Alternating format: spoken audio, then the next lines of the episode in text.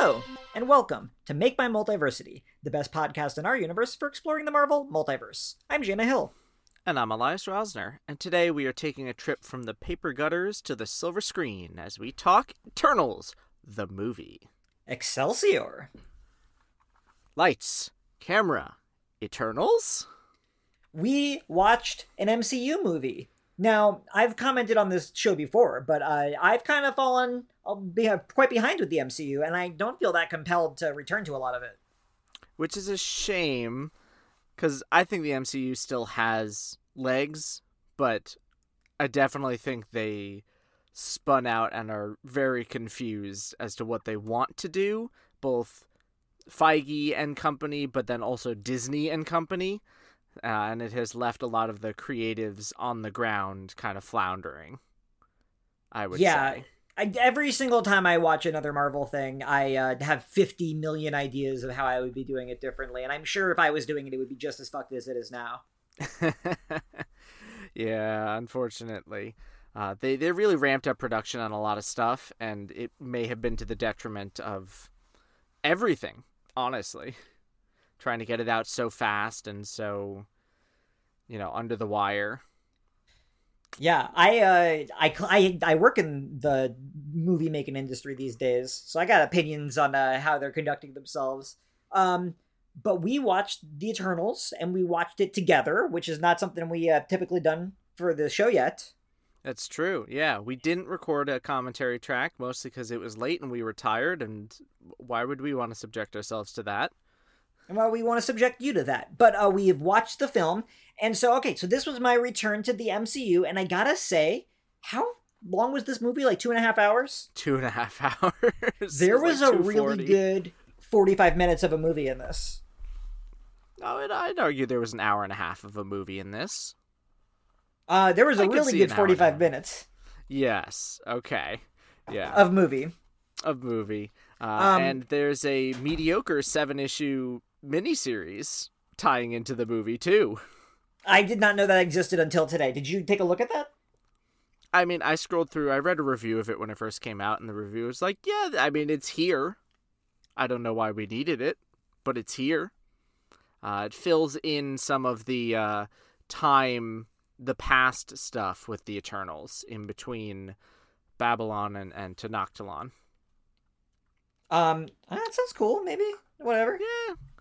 It's fine. It's on Marvel uh, Unlimited. You can read it. I didn't. I, I We're here to won't. talk movie. Okay, so this movie opens five thousand years ago, right? Uh, seven, seven thousand, because if it's seven thousand years B C. Ago. Oh, word. Um, this movie begins thousands of years ago, and the first thing that struck me is the Eternals um are on a spaceship. Their costumes are very ugly. Oh, and man. Yeah, they're meeting each other for the first time.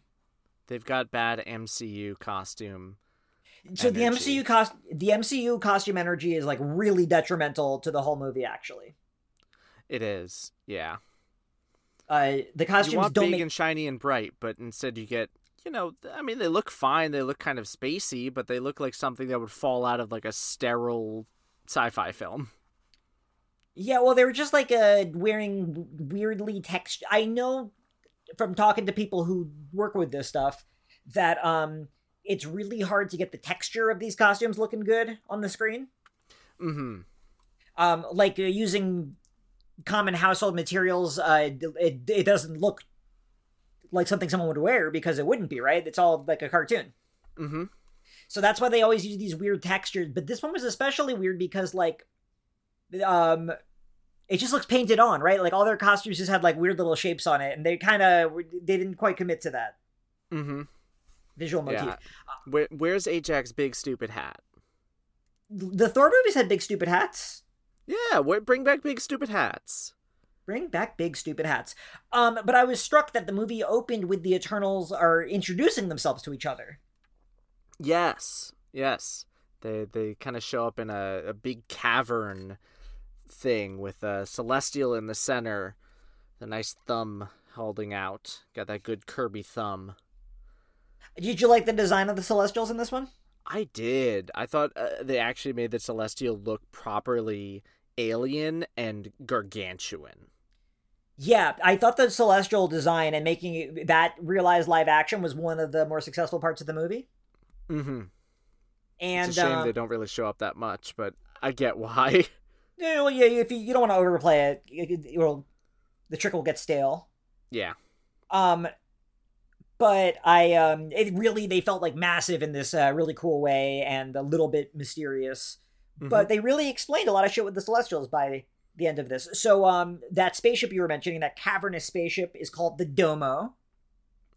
Yeah. Which I uh, imagine is not your favorite name for that spaceship. No, but I mean, sure, whatever. Uh, disrespecting our boy Domo. Would you have replaced one of the Eternals in this movie with the with Domo?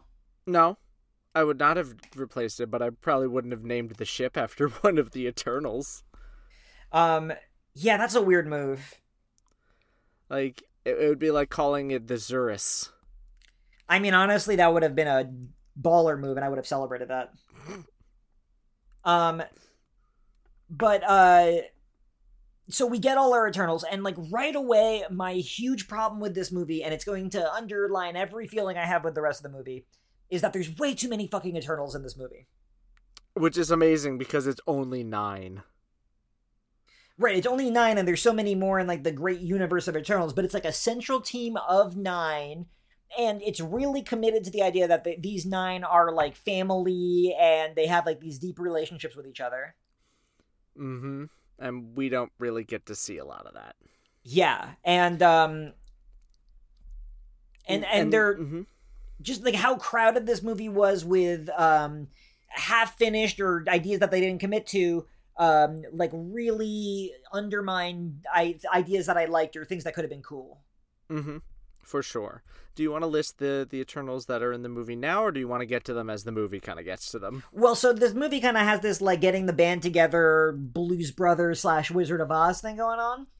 But at the same time, awkwardly splitting its time between past and present for the first, like, hour of the movie in a way that doesn't benefit either side of that equation. Yeah, you said this while we were watching it. You're absolutely right about this. Uh, this movie was, and we should, uh, we're going to be talking extensively about her, uh, directed by Academy Award winner uh, Chloe Zhao. Mm-hmm. And um, she was actually making this movie at the same time as she was making her Academy Award winning movie, Nomadland. Uh-huh. I yeah, haven't seen Nomadland. I haven't either, but, you know, Frances McDormand, and it, it won a bunch of awards. Um Uh, but so, so this was I, my... I have no opinions on it because I haven't seen it. Yeah, yeah, but this was my so this was my first exposure to her directorial style. Yeah, it's very deliberate. It's very slow. Um, the shots are gorgeous, and this the Eternal Eternals really felt like, of all of the Phase Four movies that I saw, the least marvelly in its sh- approach to telling a story, um, visually. Yeah, you know, and script well, wise, it it's held back mostly on C G I gobbledygook stuff. Yeah, and like you had you had these kind of like nice long lingering shots. Sometimes instead of being like entirely made up of close up and mid shots, you'd get this like far shot through a door when the action is happening, framed by the door. Like a lot of really thoughtful and interesting, um, you know, camera work and framing that wasn't purely for the, you know, for clarity's sake. Yeah, some of it was more impressionistic and trying to mm-hmm. evoke a feeling. And there was never a time, not never a time, but there was rarely a time when the camera was pointed at something where I was wondering what was motivating the shot. It was all like uh, either very urgent or uh, or else breathtakingly gorgeous. Yeah, uh, it's just a shame that it's all edited together so weirdly. Yeah, and so I was looking into this because we were talking about it, and it turns out that uh, basically because of scheduling stuff, uh, Chloe Zhao departed the movie and did not do much editing at all, and um, she had a lot of criticisms of the first take. They did another one after her reading her notes, and then she eventually signed off on it, I guess because the movie had to come out. Yeah, it was probably um, like, a, it's not going to get to the point that I wanted it to be, but it needs to come out. It's just, it was so interesting because it felt choppy because it was. Somebody else chopped it up. And Chloe Zhao has always edited, I, I found an interview with her, has always edited her own movies otherwise. And that's a big part of her directorial style. So like separating that, it felt like an incomplete art mm. object to me. Yeah. Yeah. And you can really feel it, especially in the first parts. Like you can feel it later, but, but early on that, so they try to balance out telling the story of the Eternals. We open up, Eternals arrive on Earth. We have our, um, sort of two thousand one A Space Odyssey homage. We get a, a stone blade turned into gold and silver. Uh, yeah, you know, and the the superpowers are pretty... Um, I mean, so the uh, Cersei has got, like, transfiguring elemental powers, which look really cool on the screen. Yeah. Um, and Thena has really M C U-looking, like, hard light shapes that she just kind of wiggles her fingers in the air and they appear. It's a shield and sword. Um, sometimes it's a shield and sword, and sometimes it's like a big clockwork-looking spear that looks like a Doctor Strange spell. Oh, yeah. Yeah. Um, and I don't understand why the Eternals all had, like, signature superpowers. That's not really a thing with the Eternals. I guess. Well, they they kind of do. Like, Makari has his speed, and, and Icarus has his, uh, his flight. Um, yeah, but... It feels more like the Asgardians to me. We're like, um, a lot. Anyone could have like Asgardian illusion magic. Just Loki thinks that's baller. Mm. And th- not anyone could have Mjolnir, but that's why he has that the, that special stuff. I didn't understand the idea, and thematically we'll get into this throughout the movie. But um, I didn't understand. There was so much put into the origin of these Eternals and what the intention of their creation was, but that didn't add up to me. And one of the big things was their superpowers. Like, uh, I don't understand why they each have one superpower. If they can have instead any superpower. Of, yeah, instead of them all having the superpowers, but preferring to use certain ones. Right. Like, I always got the... honing it. I got the feeling that uh, Icarus could probably run at least almost as fast as Makari. Mm. It's like a Superman the Flash situation. Yeah. Kind of a, almost exactly, yeah.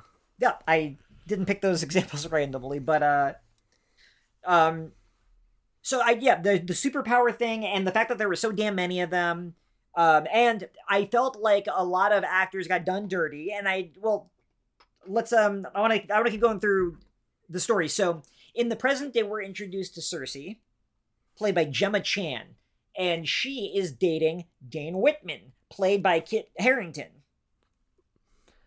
Um, best part of the movie. You thought he would, this was the best part of the movie? No, but like he, he he is one of the better parts of the movie, even though he's not really in it that much. He's I agree. He had a, he brought a cool energy uh, that was like popping on the screen with that character. Yeah, I was really disappointed when he disappeared for like two thirds of the movie. Both the first time I saw it and this time, I was like, oh man, I really um, thought he'd be tagging along. He could have nice been the be- audience proxy. That's true. That would actually have made more... Have, like, have five Eternals and Kit Harington would be awesome. Mm-hmm. Um, but, and they get attacked by a deviant. And in this movie, the deviants are, like, these C G I dinosaur monsters. Oh, such a disappointing... Like, the design itself, I actually really like. But, like, as a deviant design, dull as dishwater. Yeah. And um, it turns out that the Deviant's whole role in the story is dull and doesn't need to be there. They're literally there to just be the things that get punched. Yeah, and that's like a, aggressively lazy and formulaic to me.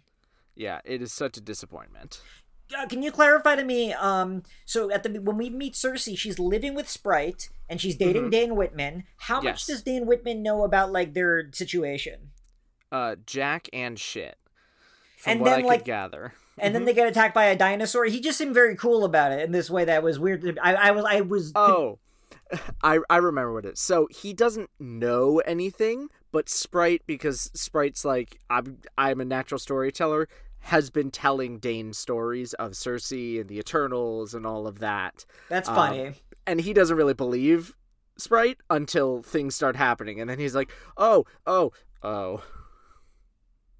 But, you know, yeah, he's, he's dealing with all this, this mythological stuff, and he's got his own, you know, because he's, for those who, who may have missed our uh, Avengers issue, issue episode, he is also the Black Knight with the Ebony Blade. Love Black Knight. Black Knight is cool. So he's he's got his own murky past that is kind of hinted at throughout the movie, but like clearly this is him pre anything really happening. I, it's so funny. I'm thinking like uh, I liked Kit Harington's a little bit dopey. Mm-hmm. Um, but he also like uh, you know, he seems like he can like take a deep breath and get his shit together for small bursts. It's kind of like the characterization of Moon Knight in the Oscar Isaac show. Yeah. But Kit Harington, I think it carries it more naturally, actually. Like, uh, he has a lot of charisma for this, like, central, uh, uh, flawed leading guy. Yes. Yes. He's got, um, uh, I, I don't know what kind of an energy he, he carries. He brings. It's a nephew he energy. That. He's got ne- big nephew energy. There, he was in an S N L skit about how he was the ultimate nephew, and I can't stop seeing it. One of the funniest things I've seen in S N L in like ten years. Um, but, but so the um, getting attacked by the, the deviants kind of like uh, get encourage the Eternals now to get the band back together. And we go like walk in the earth and we go from place to place to place. And the places are all real gorgeous and filmed on various locations. Mm-hmm.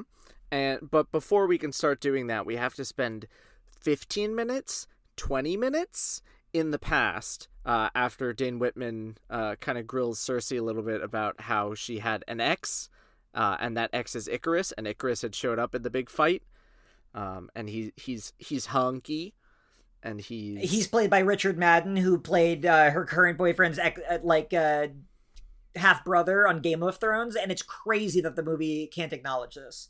It drives no, it me can't. insane. Those two never got a chance to cl- get closure, and now they're on the screen together, not talking about it. Drive me nah. nuts. I get. Oh, there will be a comic tie-in, I'm sure. I'm sure of it. We'll get a Game of Thrones comic tie-in. Now, that actually sounds kind of fun. so, uh, yeah, I, what the, did you think of that of that time? Because this that was really where I uh, it solidified for me this decision to split between the present day and the past was like a bad idea. I'm like, either front load it or do all of the past stuff kind of like part way in after have, experiencing the present, preserving some of the mystery. I'm like, one or the other needed to happen. My Because my answer, as it is, it was just too much. My answer to this is the same as my answer to almost every problem with the movie, which is if it was a movie about the thing that it spends some time with, it would be a good. That's a good idea for a movie, but they uh, nothing goes anywhere and they just go from thing to thing to thing. Yeah. Because, um... one of the things about the Eternals is that they live forever, and like immortality as a blessing and a curse. These are all like easy ideas that we've explored in stories before. So showing them in ancient times has a lot of potential, but like they mostly hung around with each other, having conversations with each other. Mm-hmm. And when or- we're supposed to be seeing, like in that scene, the love story develop between Icarus and Cersei, most of it's actually just spent with, you know, Sprite fucking around and Makari running and Druig being Druig. Yeah, they all show up and they do their signature thing um, in this situation, which is Ancient Babylon. I, I gotta say, Ancient Babylon looked really good. Oh, yeah. I really liked the way the blues they used. Yeah, it was just like a beautifully uh, set up and filmed, and also just like uh, I've been watching a lot of low-rent sci-fi recently, and the, the money is showing on the screen, Marvel. Mm. Looks like a yeah. million bucks. Probably like three or four. Probably like two hundred. Actually, probably um, not enough. Yeah, well, of course. Uh, but I so I, yeah, I thought the flashback was weird, but at the same time, that's something that the Eternals could be about, is showing multiple flashbacks throughout the movie. And like maybe we uh, being more intentional about the order you show the information in, because like you said, it it goes like, in the narrative of the story, it goes from Icarus showing up and her boyfriend being like, who dat?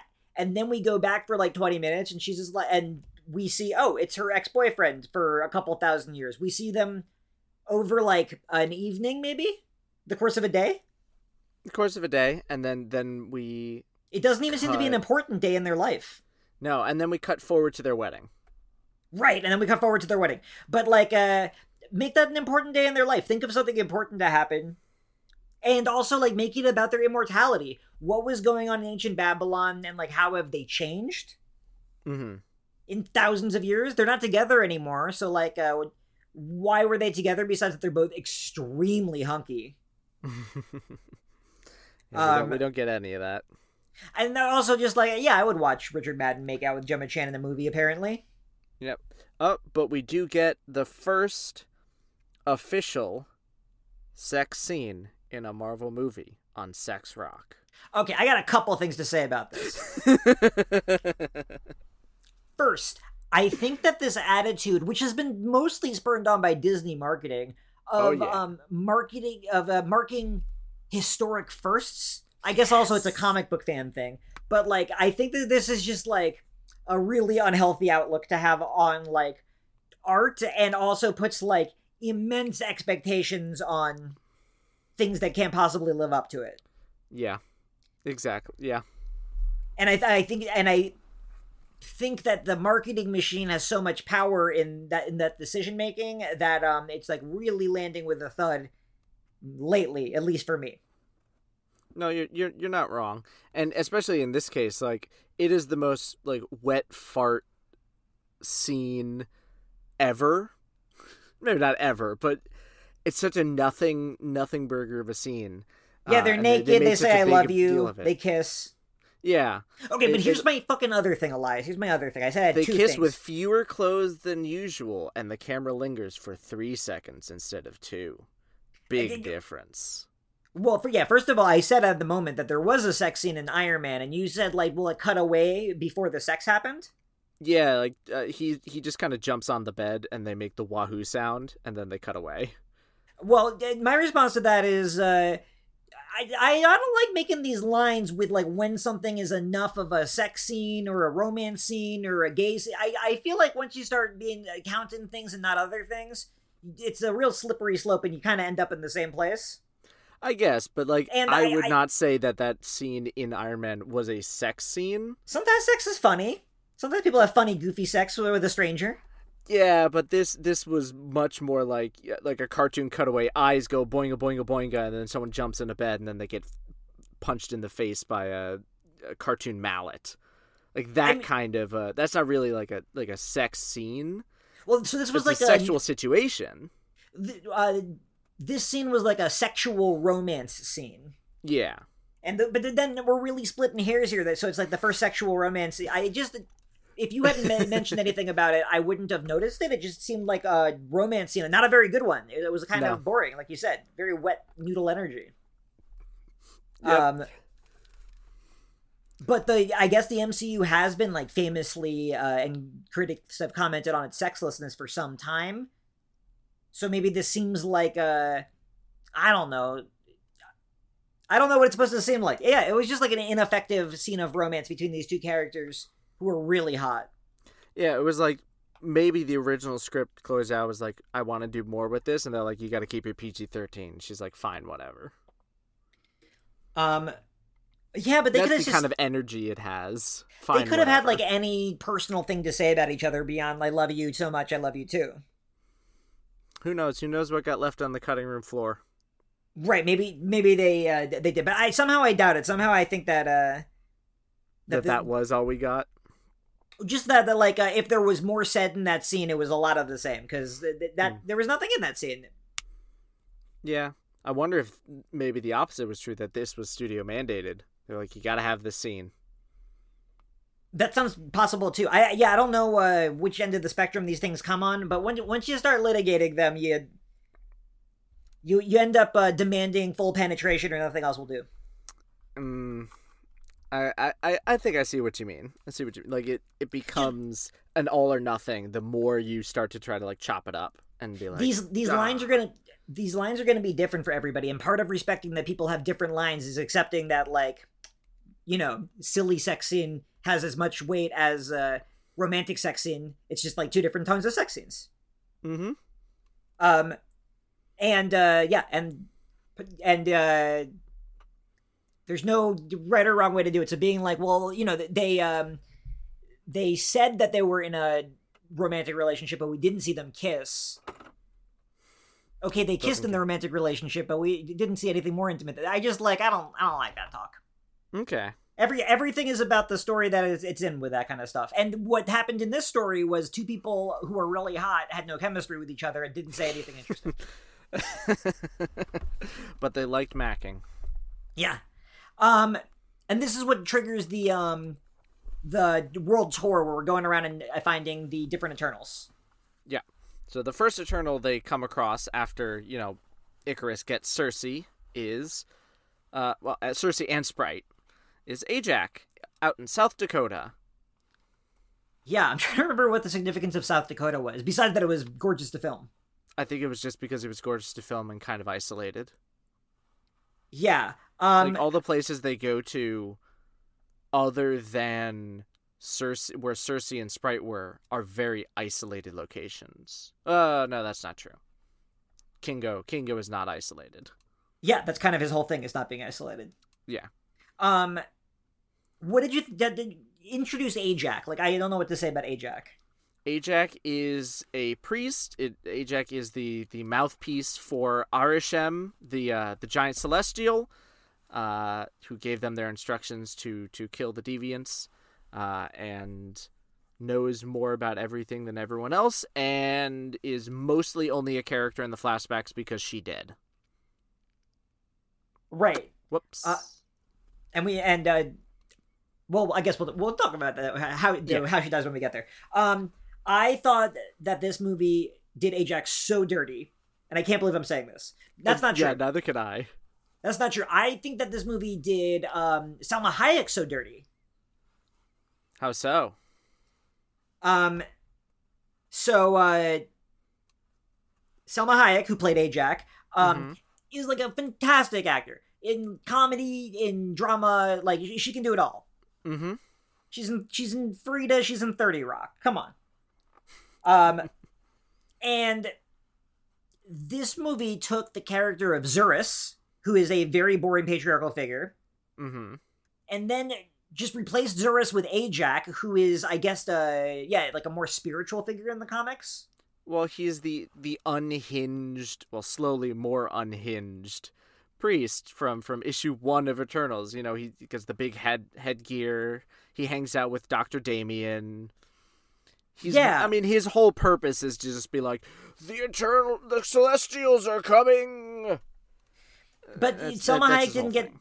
she didn't get time to like, uh, you know, cheese it up and uh, do like act big in this movie, and like uh, she didn't really get any characterization at all.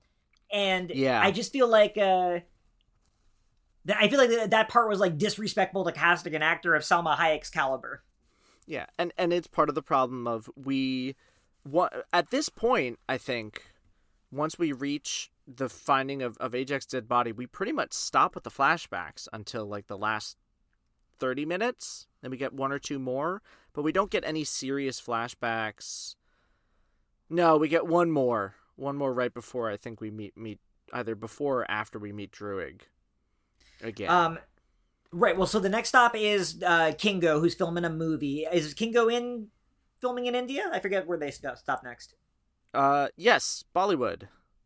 Um, and Kingo is played by Kumail Nanjiani, who, uh, I remember, uh, this movie was filmed shortly before COVID. It was edited during COVID, and Kumail Nanjiani got like totally ripped and uh, posted on social media about it. Mm-hmm. And then when I was, like, sad and quarantined at the beginning of COVID, I listened to a million podcasts, and he was guesting on all of them, and everybody was talking about his body. And it was kind of fun and kind of weird. Sometimes he would appear with his wife, and that was funny and cool. Mm-hmm. Uh, Emily Gordon. Uh, yeah. And she would uh, talk about her feelings about, like, watching him turn into, like, a muscle-head gym guy to be in a Marvel movie. I don't know. Oh, just like uh, the, the Kumail of it all was the part of the movie that um, intrigued me the most when it was being made. And uh, real real winning in this, don't you think? Yeah, Kingo Kingo's one of my favorites of the characters. He's been such a nothing character in the comics we've read so far. Oh my god, he's been such a nothing character. I forgot he was he existed. Uh, yeah. But but here he's got he's got a, a big presence, as befits the character who is like, you know what? You know what I'm going to do with my immortality? I'm going to pretend to be a dynasty of actors. Let's go. Uh, and he has a valet who knows his secret and walks around filming him, uh, and is, you know, he's he's an M C U comedic character, but I think he really works. Uh, yeah, well, uh, his name's uh, Kieron, and he is, like, well-positioned as the human guy, and because he is the comedy, he's the comedy sidekick that the comic relief character gets to bounce off. It's, it was mm-hmm. totally agree. Great setup with the two of them. Yeah, and he he wasn't overused. He wasn't there to just, like, throw out one-liners. Thank yeah, God. He, he got the chances to act, and he had, like, a real gravitas and sadness to him, like mm-hmm. uh, Dave Bautista in the first Guardians movie. Yeah, yeah, yeah, yeah. And um, and I liked that um they took this Eternals character who was nothing, and they gave him a thing that he um his obsession with, like, showiness and fame over a lifetime meant that he had to, like, be both public and private, and, like, what that did to this guy's soul. Mm-hmm. I think that's cool. I uh, Kingo was definitely one of the most successful parts of the movie. Yeah, and what you were just saying also shows why there were too many Eternals. We didn't get enough time to really dig into these dynamics, because I don't even know what Eternal Icar- to Eternal to Eternal. What was Icarus even doing in the present day? Was he just, like, brooding in space and then flying down and punching dinosaurs? I think so. Yeah, I think he was just hanging out with Ajak. Yeah. Yeah. That's, yeah, I just, like, a no no imagination about what, what these characters want or what they could be doing. Mm-hmm. Um, and um, then we get to the big uh, reveal scene, right? I think so. It, it's in here somewhere. There's just so much, so much dead space. Yeah, so how about we take a commercial, and when we get back, we're going to talk about Arishem, the Expositor. Hello, denizens of Earth twelve eighteen. We're the hosts of Make Mine Multiversity, a twice-monthly podcast. I'm Jaina. And I'm Elias. Make Mine Multiversity is your handy guide to all things Marvel. Each month, we get into it with long looks at the careers of Marvel creators, characters, themes, whatever. Sometimes that means we dig into all things X-Men, sometimes we do a book club for Marvel series past and present, and sometimes that means figuring out which series is our heavyweight champion. Coming down by good old Skylaser to your podcatcher of choice every first and third Friday. Excelsior. Excelsior indeed. And welcome back. We're talking Eternals, the movie. The um, movie. So we just arrived at the, the big exposition scene where Arishem explains the whole movie and the themes of it and what's going on in, like, a pretty bad scene. Arishem's played by the guy who voiced Megatron on the eighties cartoon of Transformers, and, like, he does a good job. He's very dramatic.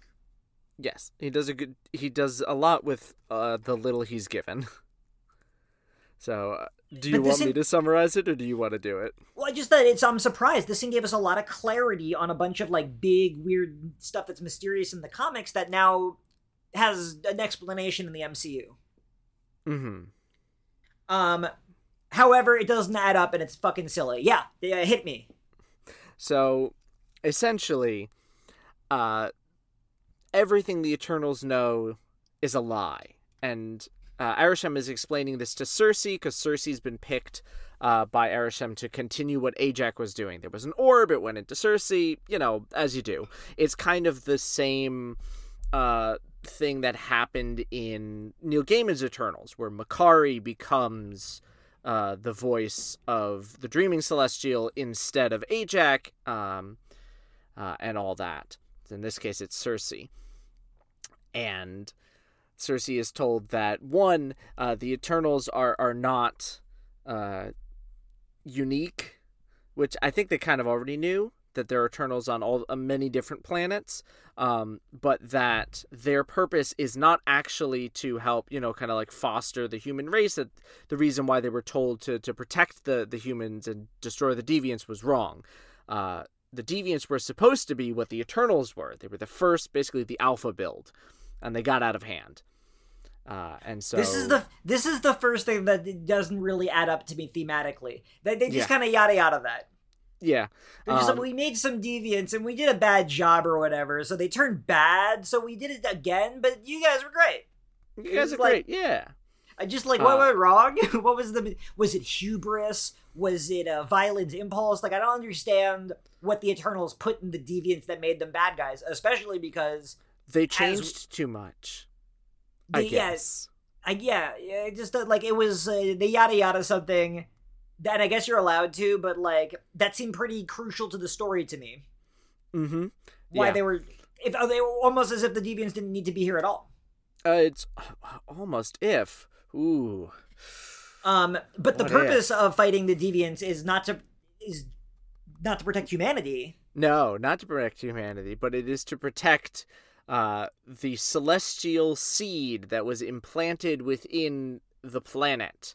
Uh, basically, planets are celestial incubators, or the ones that have Eternals on them, at least. Uh, and by uh, killing all of the deviants, they are able to let whatever species on Earth is the dominant species grow, increase life, and then the celestial baby feeds on the life, and then when the celestial baby is ready to to go, uh, you know, get birthed, uh, it blows up the planet, and everything on it dies. So fundamentally, I love that, and I is that I do not think that is confirmed to be true in the six one six comic universe, right? No, no, no, no, because uh, Jason Aaron's Avengers was a you know a different take on that, but you know that Earth was seeded with life and whatever, and that there's yeah. a celestial inside. I think no, that's Doctor Who. Doctor Who's got the Moon Dragon. Uh, I know this has happened in Marvel Comics. In Earth X, the very strange mm. one with the Alex Ross art, um, there's a Earth is a celestial incubator, and um, I'm pretty sure Hickman did that somewhere in his Fantastic Four run. Maybe I don't know. I didn't. It, it might be on one of the another Earth. I have not read it. I've got it on my desk. Haven't read it. Oh my god! I'm so excited for when you read it. Um, but I just think that like um, bottom line, I understand. This this is like capturing the themes of Galactus, of these, uh, just like a, the nat- when the natural course of things is so terrible. Because planets, it turns out, are just like part of the celestial's reproductive uh, process. Mm-hmm. And uh, the destruction of all life on these planets is just like a byproduct to them. Yeah. And the Eternals are more eternal than they thought they were. That uh, when they become... Oh, yeah, that they weren't created to go to Earth. You know, that's what they originally thought. They were created to go to Earth because there were these deviants there and they had to take care of them. Uh, but they were actually have been recreated over and over again every time one of these planets goes boom.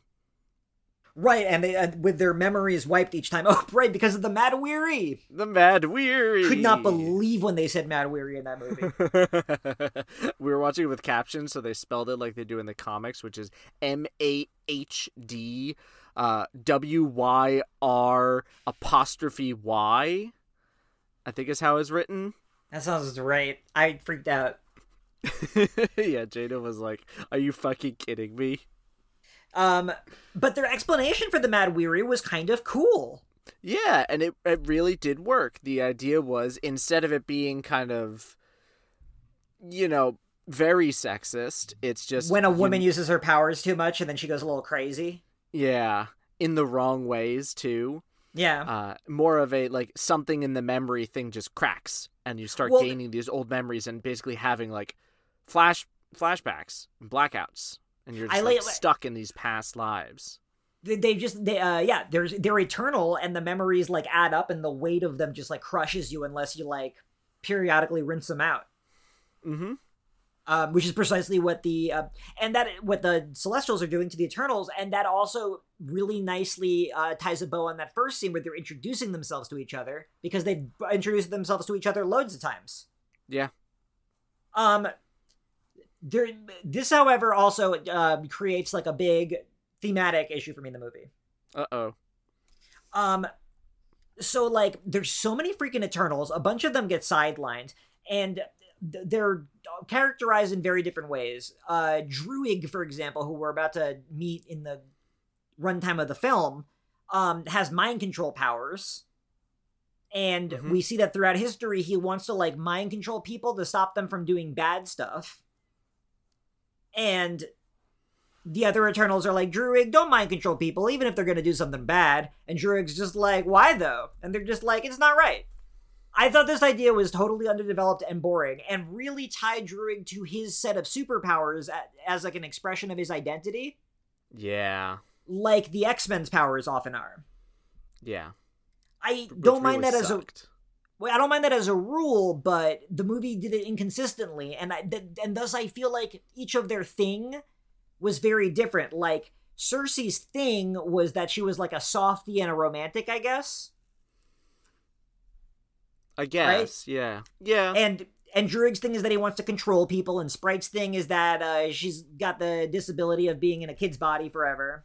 Mm-hmm. And it was like a disability metaphor. But, like, I think that that got weird because what was Ajax's thing? Ajax's thing was being played by Salma Hayek and not doing anything. Ajax's thing was talking to to the to, to Arishem through this orb that wasn't actually her powers. Yeah, and uh, and then Kingo is, like, uh, defined by what he actually chooses to do, which is what every character should be defined by. Yeah. Um... But so I think that inconsistently cre- created like uh, this tiers. Because so another Eternal we haven't mentioned yet is Makari, mm-hmm. um, who here is uh, played by a deaf actress who I have their name written down. Um, I don't remember. There's named, too many characters in this movie. Uh, Lauren Ridloff is the name of the actress, and um, Makari had nothing to do in this movie. She was kind of a love interest of Druig. Um, but the most interesting thing about her was that she ran fast and that she spoke American Sign Language because she was deaf. Um, mm. And mm-hmm. th- this is where the movie ultimately lets me down, is because they put so much weight into how the Eternals were purposely created by the Celestials. Mm-hmm. That means that the, um, the story is about the Celestials' purpose in creating the Eternals the way that they did, and, um, how the Eternals react to that purpose. And that is what the movie becomes about, right? Like, some of them are like, oh, we have to keep serving the Celestials, and some of them are like, no, this feels like a betrayal, I have agency. Yeah. Classic good conflict. But then, like, I don't understand why the Celestial didn't just create um the same Eternal over and over again. Why didn't they just make like fifteen Cerseis? I mean, your guess is as good as mine. The reason this bothers me is because in X-Men or whatever, when they're doing this kind of story in a way that feels better to me, it's about how their differences unite them and make them stronger and how they complement each other. And the movie keeps on kind of gesturing at the idea of that sort of story about inclusion, mm-hmm. without ever have, saying anything about it or showing characters who interact with that sort of thing in every way. Right? Druig is defined by the fact that he uh, controls minds, and that's like his Celestial given power. But why did the Celestial give him the mind control power? Yeah, why didn't why didn't everyone kind of have stock abilities, long life, strength, yeah. what, et cetera, et cetera, and then they train, or you know, and then each of them, based on their personality, kind of develop some of the other powers. Sprite seems so miserable to be trapped in a kid's body for millennia. Why did the Celestial make them like that? Like, what was that? Just seems vindictive and meaningless. Yeah, no one else yeah, had, and- had that. And when it's framed in the idea of an experiment, like in, in the comics, it makes more sense because, you know, why are the Eternals all different? Well, they were experimenting.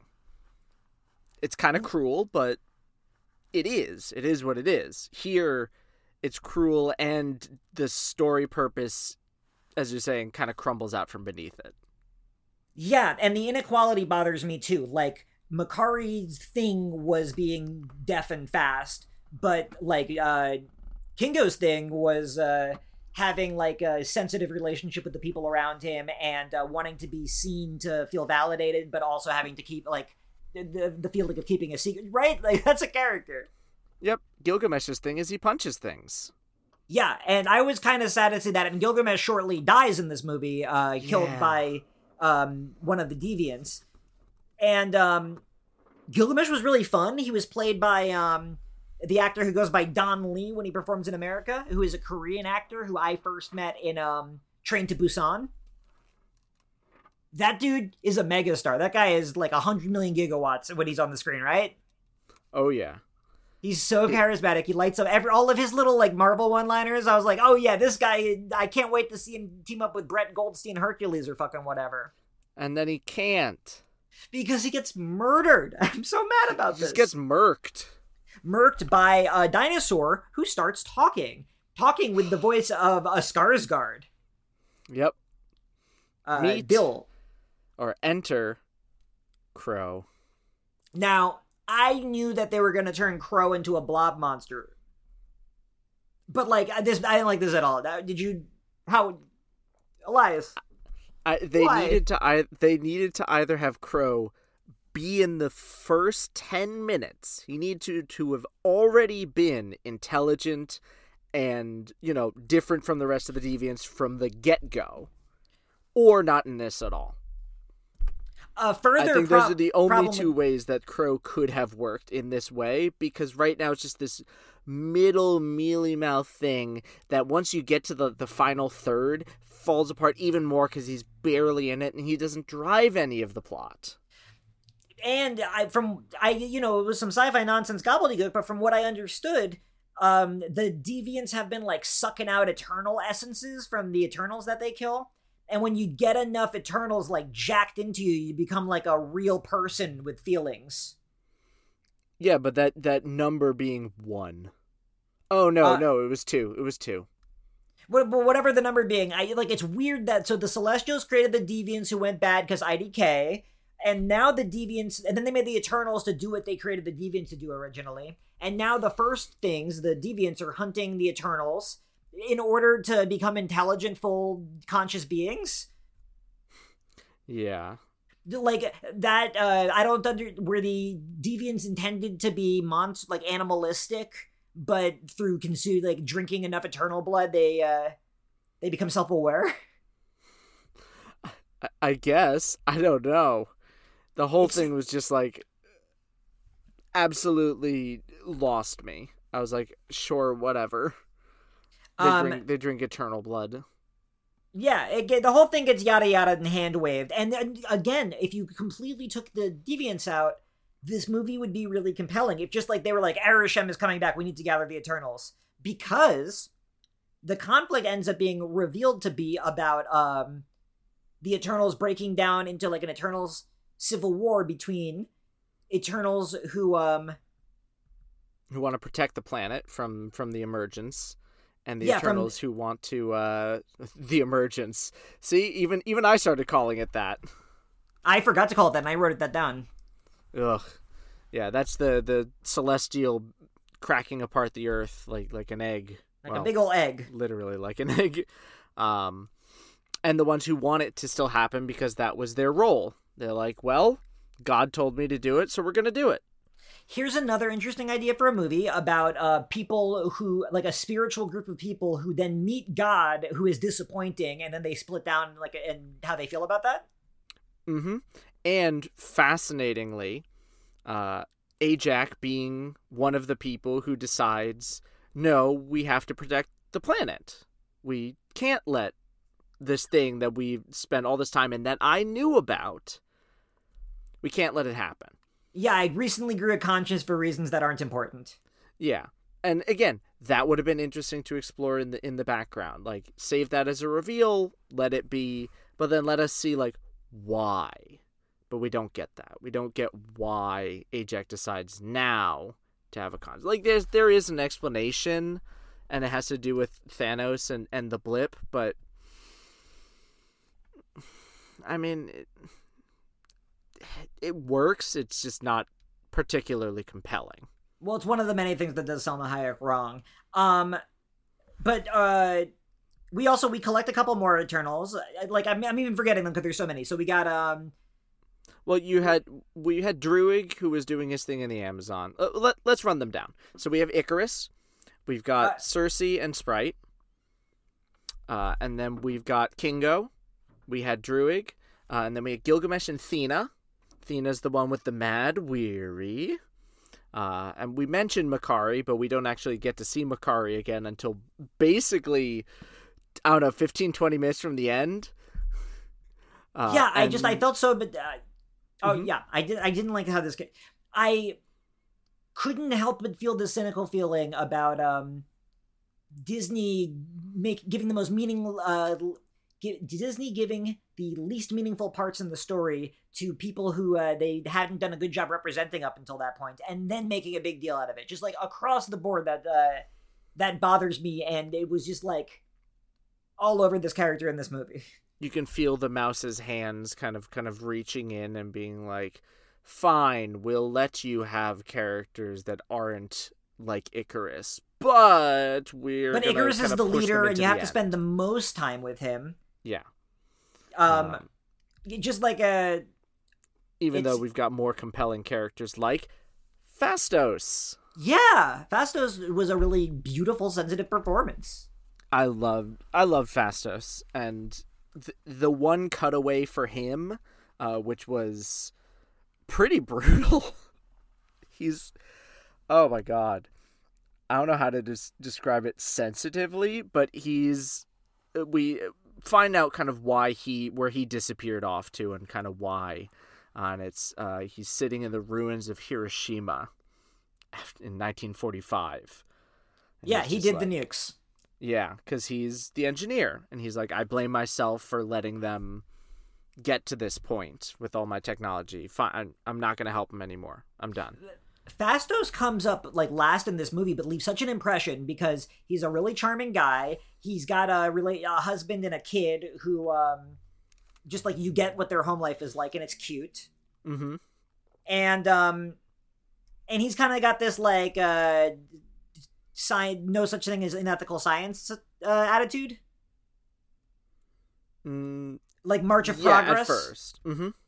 Uh, uh, just like uh, you can't stop people from inventing it, uh, and you gotta deal with problems as they come up. And he really regretted his involvement in it, but um, he, he never stopped like building stuff. No. And he's also a pacifist, and one of my favorite things in the movie was he doesn't... He is involved in the final battle, but he never fights. Yeah. I mean, he does have his, his, you know, his actions. He creates some chains and he holds back a character, but he doesn't do any, anything, not more than that, but anything more, more physical. Yeah. He, he, he you feel that he's renounced violence because of yeah. his complicity in uh, one of the most terrible war crimes to occur on the earth, which yeah. some people felt like was kind of a flippant thing to include in such a brief scene of the movie. And uh, I, mean, I can't I, argue against that. Yeah, that's a really valid criticism that wouldn't have occurred to me if I, ha- I hadn't been told. Yeah, I, I think it, it works as shorthand, but maybe it shouldn't have been the shorthand. That's, uh, yeah, really well put. yeah. So, but um, I'm still sad that Festos shows up so late in the movie. As, as interesting as Druig can be, as as frustrating as he can be, uh, I would have much preferred Fastos at the um, hour and a half point instead of the two hours and ten minute point. Yeah, well, that because this movie was silly and there was way too many people in it, and some of them weren't really in it. Um, yeah, we spent th- so th- much time in the Amazon. Oh my god, I think we were there for a half hour. Sorry, I keep coming back to that, but no, it's a, you're you are correct. Um, Fastos also is bringing one more invention to bear for this, which is all right, the goddamn Unimind. Elias, what does the Unimind do? Well, this movie, it brings together all of the uh, energy from the Eternals, their life energy. Uh, it stops them from regenerating and channels all that energy into a singular person uh, and lets you uh, do stuff with all of that extra energy. Um, you said the word energy a lot, and in comic book, I know that means I got no fucking clue. I think I think it has to do with... Uh, yeah, yeah, yeah, oh, no, no. His explanation is they store cosmic energy, and that's how they're able to regenerate and live forever. So the special bands stop the regeneration process, essentially saying they're no longer using the en- the stuff they're absorbing. They're basically turning themselves into batteries, and instead of being turned on, they're now sending the, the energy back to the grid. I truly do not understand why you would write a screenplay, have that, you know, feasible sci-fi idea, and I follow what you said, call it the Unimind because it yeah, I don't know why they the fucking comics, call it the Unimind. And then write a line in unforced to be like, "Wow, it's really dumb that you're calling that thing the Unimind." It's just like, Ugh. Is it though? That would Yeah, it oh was. Oh my god, you... I fucking hated that line. Because you, you, you didn't have to call it the Unimind. You wrote the movie, guys. You could call it whatever you want. You could call it the Eternal Battery. It's cool. Yep. If you're gonna call it the Unimind, own it. Or yeah, make it yeah. So the Unimind shows up, it continues to suck. The Unimind should never have come, and the Unimind should be buried in a hole. I don't know. I don't know. We'll we'll see if you change your tune next time. We'll see if I change my tune next time. Um, but the final battle happens, and I gotta say, uh, the obligatory final battle in Marvel. Um, people have like complained about, you know, to from here to from here to infinity. But, um, and this one was like pretty, a pretty low point in the movie, and it sucks because it's coming out so late in the movie. You needed some energy, and the action was barely energy. Yeah. Yeah. It, um, it's a lot of, lot of just stuff happening. But our, the, uh, the Celestial is awakening and starting to crack the earth, and the Eternals are doing various crazy things to try and stop it. And Cersei ends up being the one who saves the day by turning the Celestial to stone, which looks so fucking cool. Oh, the the Celestial emerging is probably uh, it's probably my favorite part of the of the movie visually, even though a lot of the stuff is really cool. I'm just blown away by how well they were able to make it look properly, you know, intense. Yeah. And I I love that there's now just like a huge stone petrified god halfway out of the Indian Ocean in the Marvel Universe now. Yeah. Sounds yeah, we'll like see if anyone, a place, anyone mentions it, but... Sounds like a place maybe for some Avengers to build a headquarters one day. Hmm.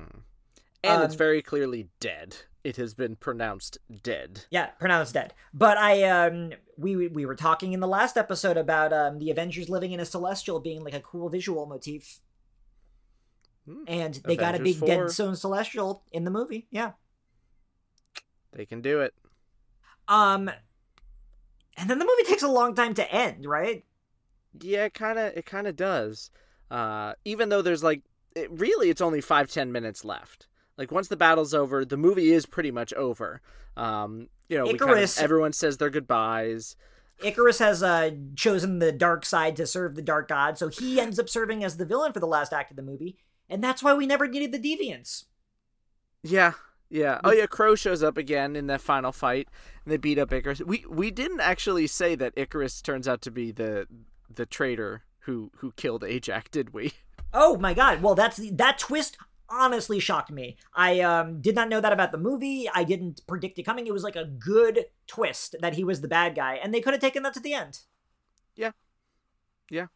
I, I didn't they had love to put how they did it, Crow. But... That was a problem with the movie. Well, that was the problem with this Deviants thing not having to matter. Just have Icarus yeah. uh, blast her with a laser beam or whatever. Mm-hmm. And then pretend to, to you know, yeah, pretend the whole time. Yeah. Which, that's something that was actually throughout the movie. Watching it the second time, I'm like, oh, you can see Icarus, like, really struggling the whole time. Being like, I killed Ajax, and I now have to pretend I didn't. And it's, like, really hard for him. Yeah, um, it is a good twist, and it makes the last fight make a lot of sense. But then, mm-hmm. whatever, then we these like dinosaur monsters are still superfluous. Yeah, yeah, yeah. yeah. Um, and um, the final thing they do is they use their power of uh, the Unimind, also because it could do anything, to turn Sprite into a real boy. Yeah, uh, real girl. Uh, yeah, you know, in the Pinocchio sense. Yeah. Of gender, which is a social construct. the, the Pinocchio sense of gender. We have the one, the, the one true gender, Pinocchio. Yeah, you, there, yeah. There's one gender, and it is Pinocchio. Um, Sprite, um, Sprite with this like again this weird yeah. like my powers are a curse thing, and only for me for no explained reason. Uh, gets to age now and presumably die, and yes, um, and die.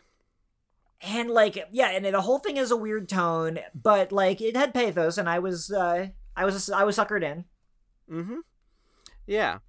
Uh, oh, uh, Icarus flows in, flies into the sun. Like you do, like you have to do. Like you do.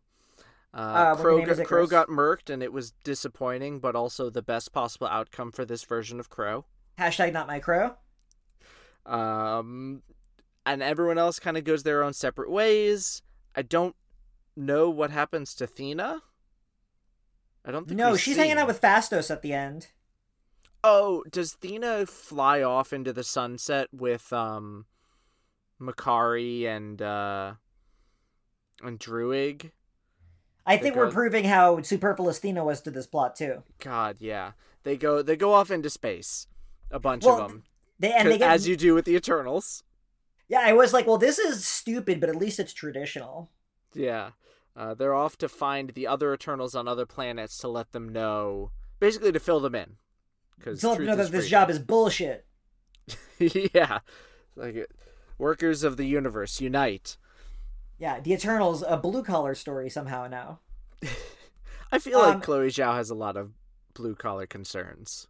You know, that's a, that's a, actually a very good call. Yeah. Uh, and then we get the final twist as Cersei is having a nice, nice little date with Dane. Uh, they're walking along. He took he took her disappearing for however long in stride. Uh, I guess they talked it out because because he does show up a couple times, like on a screen, when they're talking when they're in the Amazon, and I like their relationship here. I actually really do. Me too. I, I don't know why, but they had chemistry. Yeah, they did. Uh, and then suddenly the music gets ominous, the sky darkens, and Arishem's face is just in the sky. Uh, and Cersei, Festus, and Kingo get sucked up into space. And I I was caught off guard the first time, and I was caught off guard the second time by this again.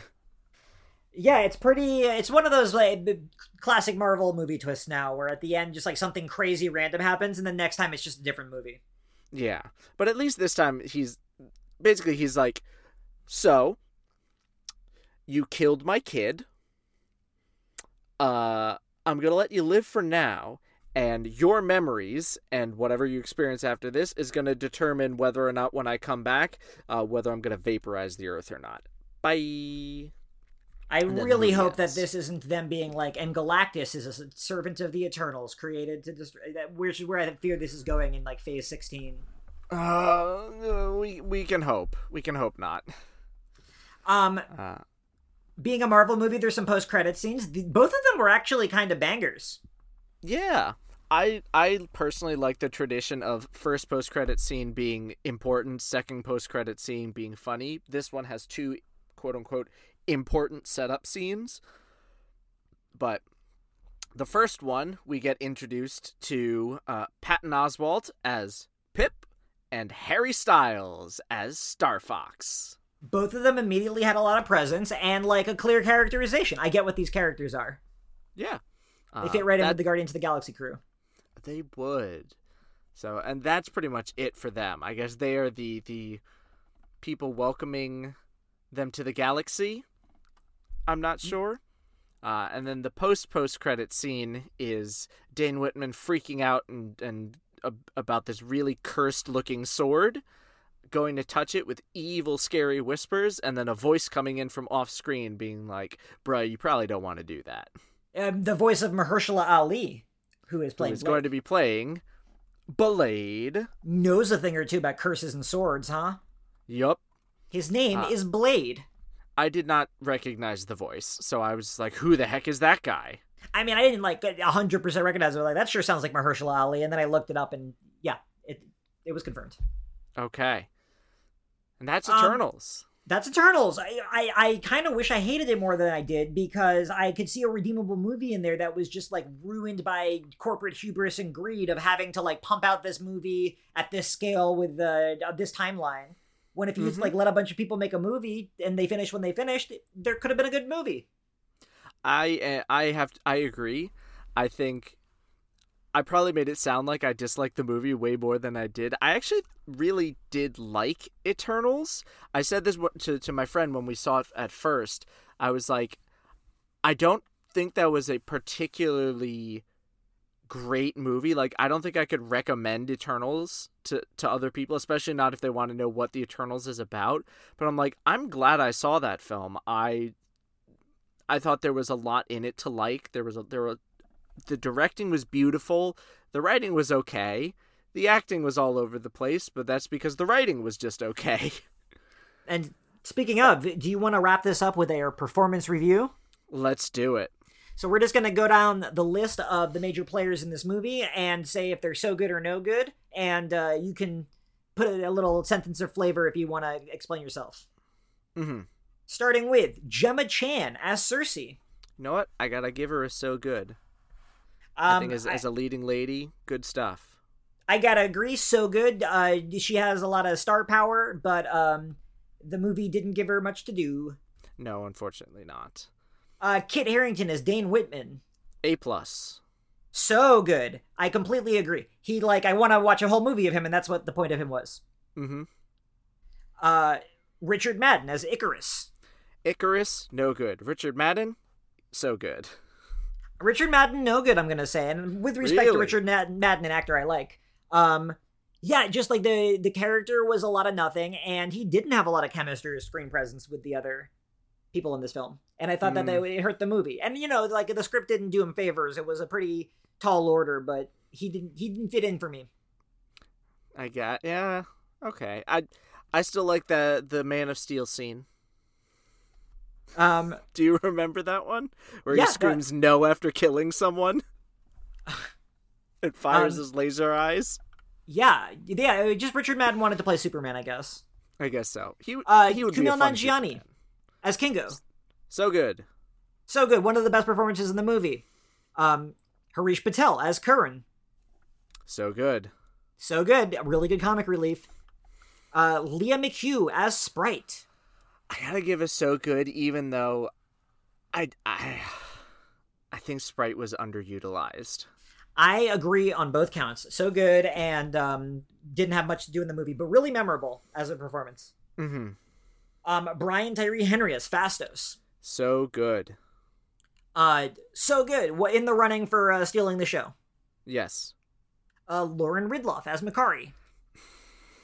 I don't want to say no good, but oh, she's so little to do.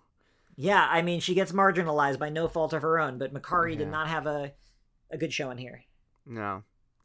Um, Barry Keoghan as Druig.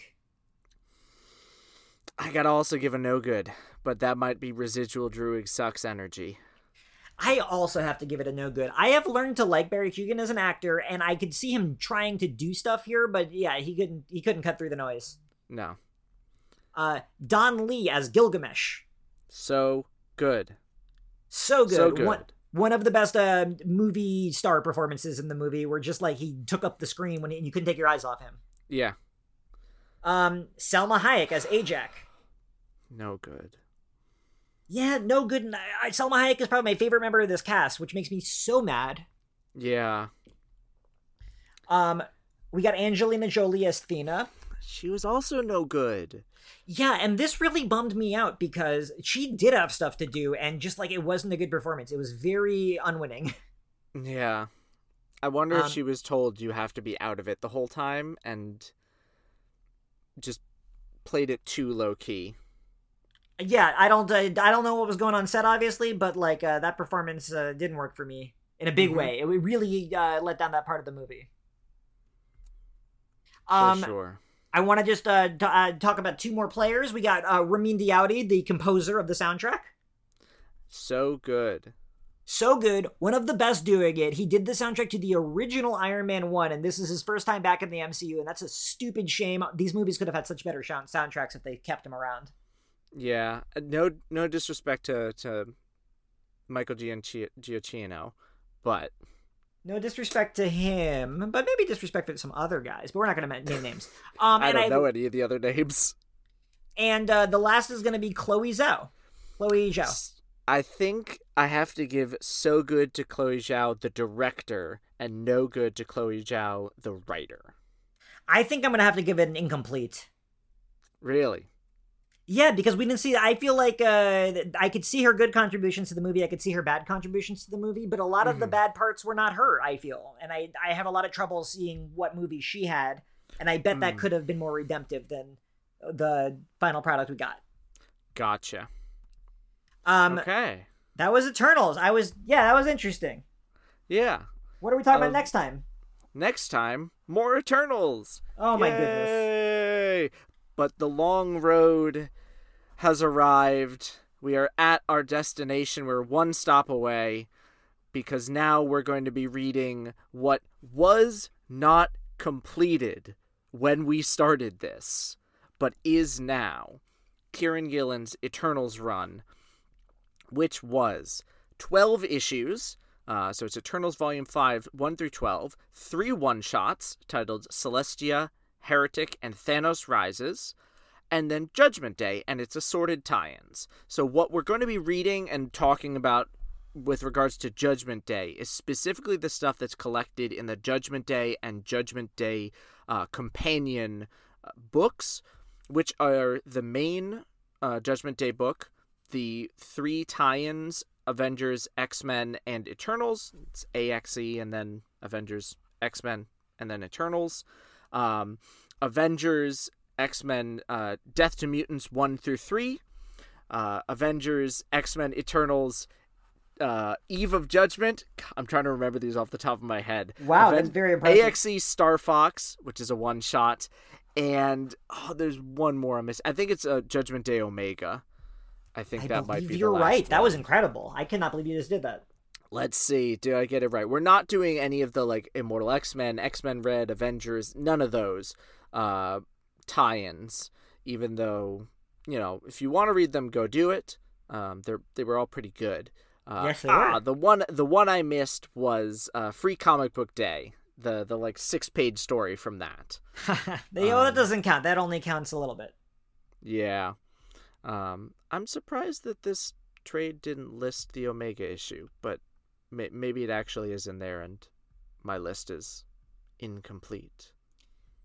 I know how much that would trouble you, but uh, we're going to read it and it ought to be a good time. Yeah, it's going to be a great time.